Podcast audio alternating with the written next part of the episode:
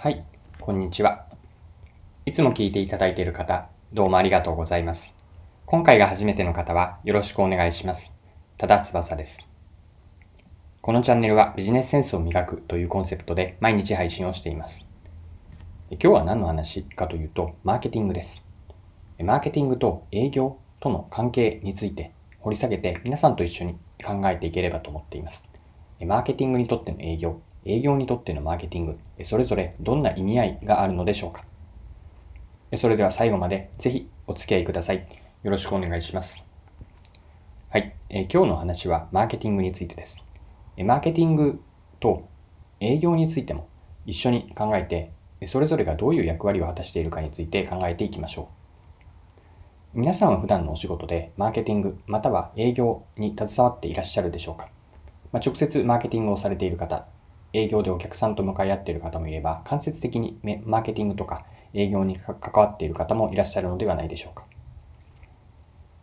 では、今回のテーマ、マーケティングなんですけれども、えっ、ー、と、そもそもマーケティングとは何だと思うでしょうか？マーケティング、こう日常では、あの、まあ、仕事では、ごくごく普通に使われている言葉、目にする、見聞きする言葉、部長の名前でもありますよね。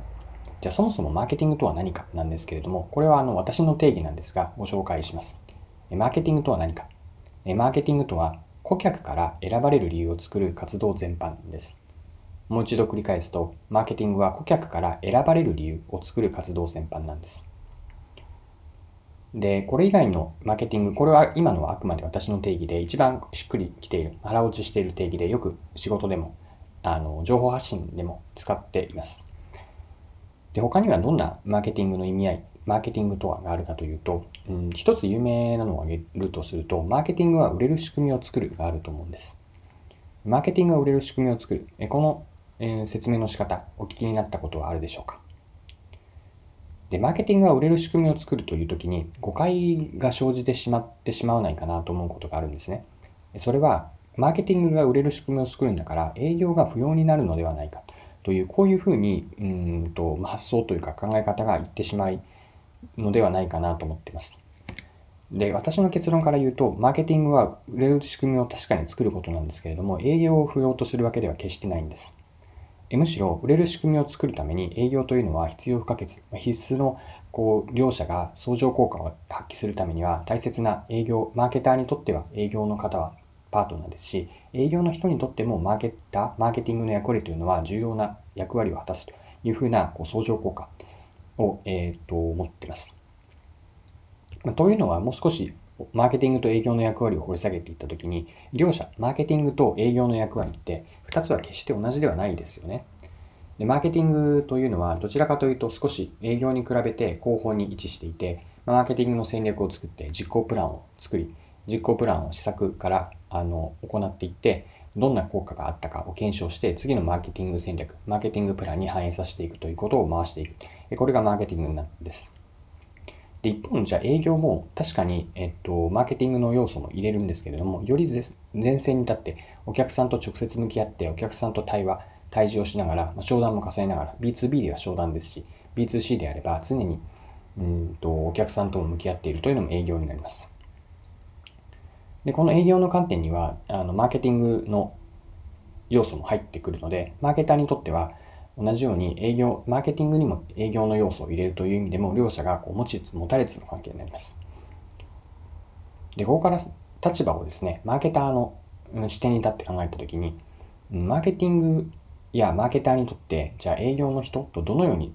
こう向き合っていけばいいか、より良いこうビジネスの関係を作っていけばいいかなんですけれども、これは私が思っていることで、マーケターというのは積極的にこうセールスと関わっていきたいというふうに考えています。関わっていくというのは、自分のマーケティングのやターのマーケターの役割であるマーケティングのまずは目的を設定して、戦略を作って実行プランに落とす。実行プランを施策に動かしながら検証していく。このどのプロセスでも、うんと、マーケターの方に、まあ、直接入ってもらうことが難しければ、営業の方に直接でもなく、まあ、直接でもいいと思いますし、間接的にも関わってもらう。具体的には、えー、考えていることをぶつけてフィードバックをもらう。フィードバックをもらう意味というのは、えー、最善の一番現場を知っている、お客さんを知っているのは営業の方なので、営業の方から、ま、生のよりリアリティの現場の声に近いフィードバックをもらう、それを戦略に入れていくし、実行プランもこう絵に描いた餅、実行できないような絵に描いた餅ではなくて、しっかりと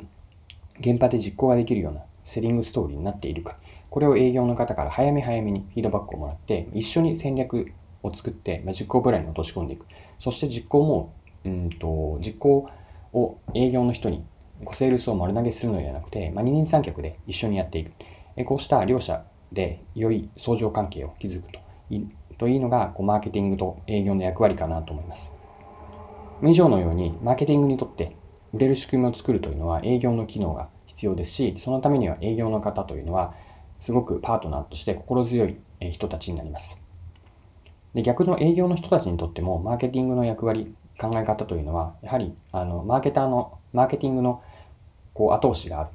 根拠としてですえーと、売っていくための提案ストーリーにマーケティングの要素が入っているとより根拠として力強くなるので営業の人にとってもマーケティングマーケターというのは、えー、まあ、サポーター強力なサポーターとして機能する、えこれが両方のこういい関係性になっていくのではないかというふうに考えます、え皆さんはマーケティングと営業の役割マーケターと営業の人のそれぞれの関係性、まあ、どのようにお考えになるでしょうか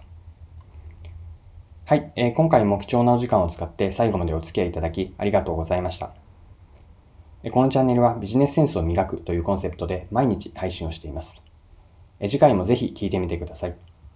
また、チャンネル登録をしてフォローいただけると新しい配信を見逃すことがなくなります。まだの方はぜひチャンネル登録、フォローをよろしくお願いします。